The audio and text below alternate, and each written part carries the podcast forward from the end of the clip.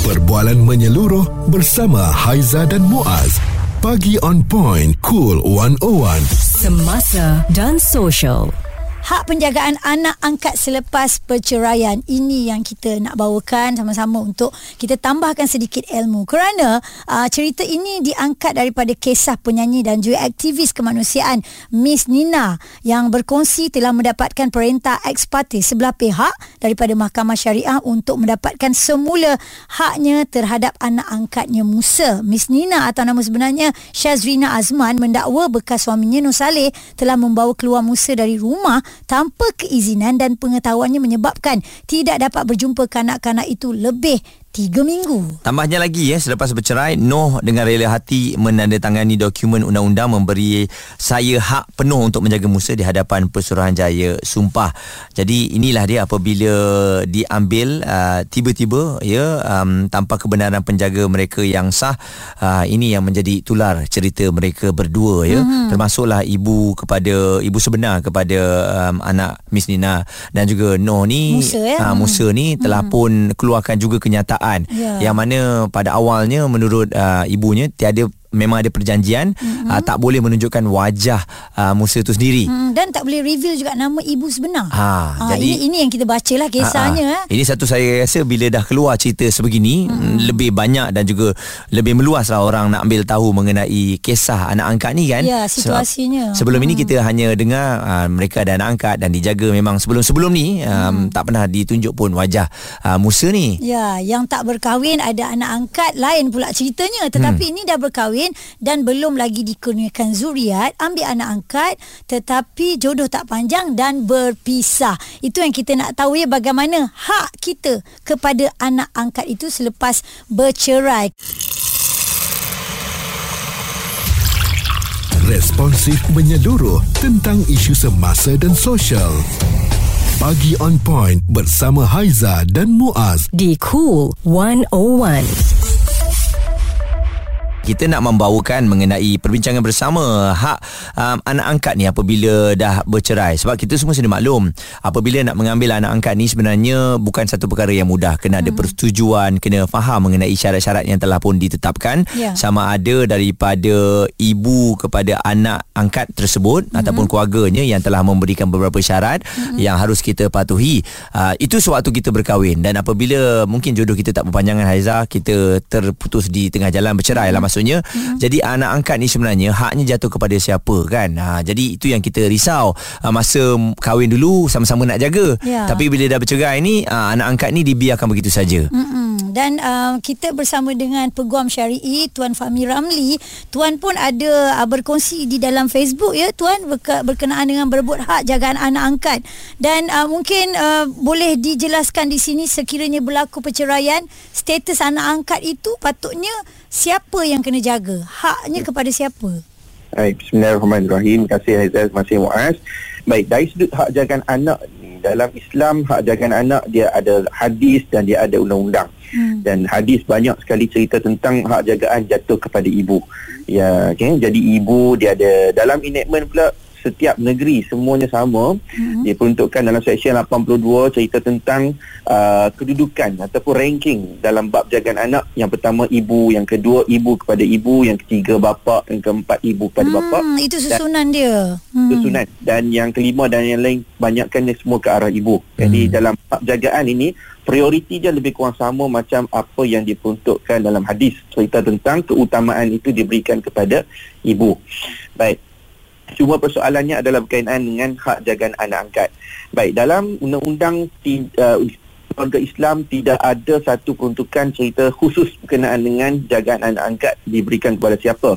Namun di dalam akta pengangkatan uh, ada detail sikit tetapi uh, untuk seseorang diiktiraf sebagai anak angkat ini dalam undang-undang kita dia mesti kena ada satu pengesahan iaitu mesti ada satu kita panggil sijil pengangkatan yang sah walaupun uh, kita orang Islam uh, tidak terikat dengan undang-undang tersebut namun undang-undang itu mengikat tentang siapa yang kelayakannya untuk digelarkan sebagai uh, bapa angkat, ibu angkat ataupun anak angkat. Mm-hmm. Jadi Nah, jadi dalam kes berkaitan dengan pasangan yang bercerai uh, dan mempunyai anak angkat yang sah, dan uh, perkara itu boleh dibicarakan di mahkamah syariah sebabkan anak tersebut adalah diambil secara sah dan kalau kata bercerai jadi perbicaraan berkaitan dengan perebutan jagaan anak angkat ditentukan di mahkamah syariah dan Mm-mm. prioritinya lebih kurang sama macam ibu kandung uh, dan uh, kalau anak angkat tu uh, ada perebutan so ibu kandung akan diberikan keutamaan Okey. namun uh, dalam bab ni kena tengok kepada kebajikan anak tersebut yang perlu diutamakan Uh, Tuan Fahmi, ini kalau kita lihat kepada kes uh, uh, Noh dan juga Miss Nina ni apabila mereka dah menandatangani dokumen undang-undang memberikan hak sepenuhnya uh, kepada ibu ya, ataupun Miss Nina lah. Tapi hmm. bila mungkin waktu tu kita kata tak apalah, ibu jagalah eh. Tapi hmm. mungkin dalam perjalanan tu kita rindu dan kita rasa kita nak kita nak hak sama rata pula. Kita nak jaga sama-sama. Jadi hmm. boleh ke kita membatalkan um, apa undang-undang tersebut dokumen yang telah pun kita tandatangani tu? Baik. Uh, dokumen yang ditandatangani itu kalau kata benda tu adalah perintah daripada mahkamah uh, berkaitan dengan jagaan dia perlu dilakukan ubah perintah.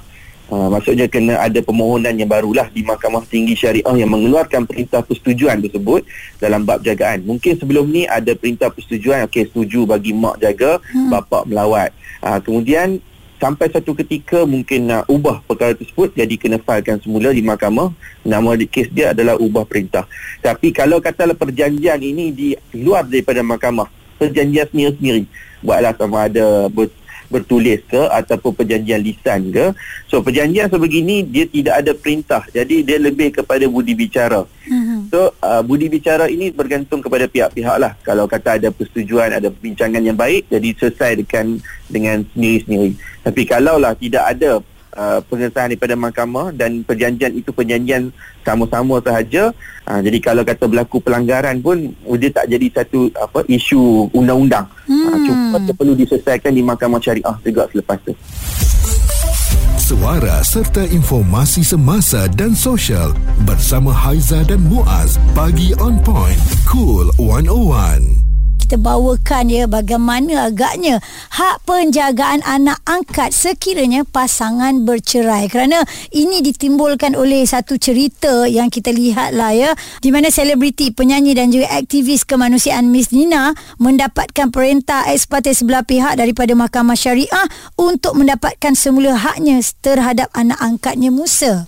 Okey, Tuan Fahmi Ramli, Peguam Syari masih lagi bersama dengan kita. Jadi, eh, Tuan, bila kita lihat uh, keadaan sebegini, mungkin selepas bercerai, ada sedikit perebutan yang berlaku, uh, ibu ataupun ayah betul kepada anak angkat ini secara tiba-tiba rasa, okeylah, why not kita ambil balik? Jadi, adakah ianya boleh dilakukan sebegitu? dia boleh diambil balik tapi bila dah pengangkatan tu diserahkan secara sah dan memang ada sijil pengangkatan maksudnya seorang ibu kandung ini uh, untuk pengambilannya sebagai seorang ibu kandung itu mungkin agak uh, tercabar dengan pengangkatan yang telah berlaku secara sah tersebut. Mhm. So uh, dalam kes berkaitan dengan uh, ini perbicaraan itu perlu dilakukan di mahkamah syariah dan mahkamah syariah akan mempertimbangkan tentang kebajikan kebajikan anak tersebut lebih terbela dan lebih terjaga di bawah siapa uh, keluarga angkat ataupun keluarga kandung ataupun mungkin bukan kedua-duanya mahkamah nak letak kepada orang lain. So kita tengok kepada siapa lebih lebih baik dalam jagaan tersebut sebab Hmm. dalam bab kebajikan anak ini adalah perkara yang paling penting dalam menentukan pengangkatan uh, sorry dalam menentukan jagaan anak tersebut. Ha, dia tak tengok kepada Hadinah sangatlah. Yeah. Hadinah yang Hadinah ataupun orang yang nak jaga ni ha, dia juga mestilah memenuhi kehendak undang-undang Syarat-syarat tu ya. Ha, syarat-syarat tu mesti kena ada lah. Dan anak ini sehingga umur berapa? Okey. Kalau untuk uh, anak ni dalam undang-undang disebutkan bagi lelaki, anak lelaki dia terhent, uh, dia punya jagaan itu sampai umur 7 tahun, Mhm. bagi anak perempuan sehingga 9 tahun dan kalau uh, atas permohonan seseorang tersebut kalau dia nak extend pun dia boleh pergi sampai uh, kalau lelaki uh, 9 tahun kalau perempuan 11 tahun. Hmm. Okay. Tapi uh, biasanya selepas sahaja daripada anak tersebut mencecah umur mumayyiz ni dalam umur 7 tahun bagi lelaki 9 tahun bagi perempuan ni dia boleh dibuat pilihan. Ha, dia boleh menentukan di bawah siapa dia nak duduk. Hmm. Boleh jadi nak duduk dengan ayah, boleh jadi nak duduk dengan mak ataupun mungkin orang lain tapi yang berkelayakan. Ya. Baik tuan, kita terima soalan daripada pendengar Cool 101. Namanya K dari Johor. Katanya suami dia sekarang ada seorang anak angkat perempuan dengan bekas isteri. Sekarang dijaga oleh bekas isteri. Suami saya terlalu banyak bagi bayaran nafkah pada anak angkat itu berbanding saya dan dia akan melebih-lebihkan anak angkat berbanding saya. Bayaran nafkah itu sebenarnya yang mana lebih utama? Dia nak pencerahan. Hmm. Uh, anak angkat ke ataupun saya? Dan dia kata kalau ikut hukum suami saya dengan anak angkat dia tu bagaimana eh? Sebab dia dengan bekas isteri pun dah bercerai. Saya jawab yang kedua dulu. Ya. Mm-mm. Samanya kalau kata bercerai sekalipun jagaan anak angkat sama juga macam jagaan anak yang sah, anak kandung. Kalau kata bercerai dia masih lagi tertanggung ke atas seorang bapa angkat yang sah. Mm. Jadi tak ada isu siapa yang uh, apa bapa angkat perlu atas tak perlu utamakan anak angkat selepas bercerai tidak sebab dia telah diambil secara betul dan uh, perlu di, perlu dijaga dengan baik kebajikannya walaupun pihak-pihak itu telah bercerai. Ya. Soalan yang kedua berkaitan dengan nafkah anak angkat ke ataupun isteri yang paling penting. Mm-mm. Yang yang jawapannya dua-dua. Tetapi dari sudut keutamaan sepatutnya isteri yang kedua anak. Uh, cuma dalam bab ini dia tidaklah boleh kata oh, utama ini so yang tu perlu dinafikan. Tidak. Mhm. dua-dua ni kena di, di kena diberikan nafkah. Isteri kena ada nafkah dan anak angkat juga kena ada nafkahnya. Tapi kalau bapa yang bagi uh, nafkah anak angkat ini dan isteri baru rasa tu tak puas hati Mhm. so boleh falkan boleh bagi secara tetap berapa tapi kalau ibu tu tak puas hati yang jaga anak angkat tu uh, dia perlu filekan tuntutan nafkah anak angkat untuk Hmm. biar ada perintah supaya lebih jelas Ya. uh, berapa yang patut dibagi setiap bulan. Uh, isteri ni pun yang tak puas hati ni pun Mm-mm. kalau dia rasa macam dia tak dapat nafkah lagi yang baik, uh, dia filekanlah dekat mahkamah syariah minta untuk satu perintah dikeluarkan berapa perintah nafkah dia sebagai seorang isteri. Tuan Fahmi Ramli Peguam Syari berkongsikan dengan kita uh, beberapa maklumat ya penting mengenai anak angkat ini selepas berlakunya penceraian kita tak nak ada masalah di kemudian hari kerana apa saja yang berlaku dalam penceraian ini kalau tak diuruskan dengan betul uh-huh. akan memberi kesan kepada anak tersebut. Ya, itu yang kita kena pandang betul-betul ya. Perbualan menyeluruh bersama Haiza dan Muaz. Pagi on point, cool 101. Semasa dan social. Kita bercerita berkongsikan mengenai anak angkat ini apabila berlakunya penceraian. Uh, bagaimanakah situasi ataupun nasib kepada anak angkat tersebut ya? Dan Ya. juga dari segi hak penjagaannya jatuh kepada siapa?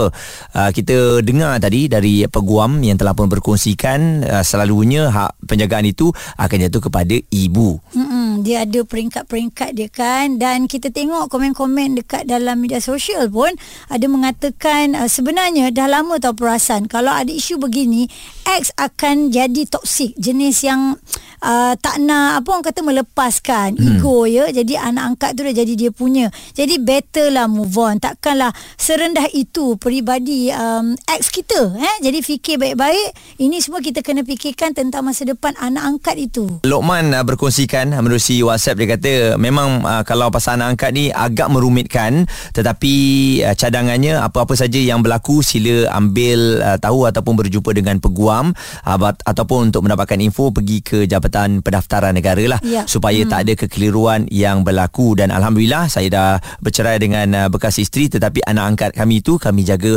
bersama-sama mengikut sistem penggiliran. Mm-mm. Dan Amira pula mengirimkan kata dia anak angkat ni susah ya kalau ada tu proses itu pun kita nak ambil uh, kena betul-betul legal jangan sebarangan lagi pula bila ada side pula tak nak custody bersama maknanya inilah boleh mendatangkan kesusahan kepada anak yang kita ambil itu apa-apa pun kita kena dulukan masa depan anak angkat tu sendiri uh, hal kita hal kita lah kan Mm-mm. uh, bila dah terjadi sesuatu yang mungkin dah tak ada persefahaman ini yang kita kena pandang ambil kira Betul. Mm-hmm. Dan uh, kita harapkan apabila berlaku perkara yang setiap dari kita tak mahu pun ya, iaitu penceraian, um, kena ada komunikasi yang berkesan dan mm-hmm. juga persetujuan bersama lah. Sebab takut nanti perbalahan yang berpanjangan ya menyebabkan emosi anak angkat tu juga mungkin akan uh, terganggu dari segi kesan penjagaannya dan kita takut takut mm-hmm. nanti hak penjagaan itu jatuh kepada orang lain. Betul. Ha, kan mm-hmm. uh, kalau uh, ibu ataupun ayah uh, yang asalnya kita tahu apa. okey tak apa. Ha, ha. Ini yang memang anak angkat yang kita ambil yang kita tak tahu ibu dan ayahnya pun siapa. Betul ya. Lepas tu dah tak nampak dah depan mata. Ha-ha. Kan dah satu kerugian kat situ kan. Kita tak dapat nak tengok dia membesar, dia belajar dan sebagainya. responsif menyeluruh tentang isu semasa dan sosial.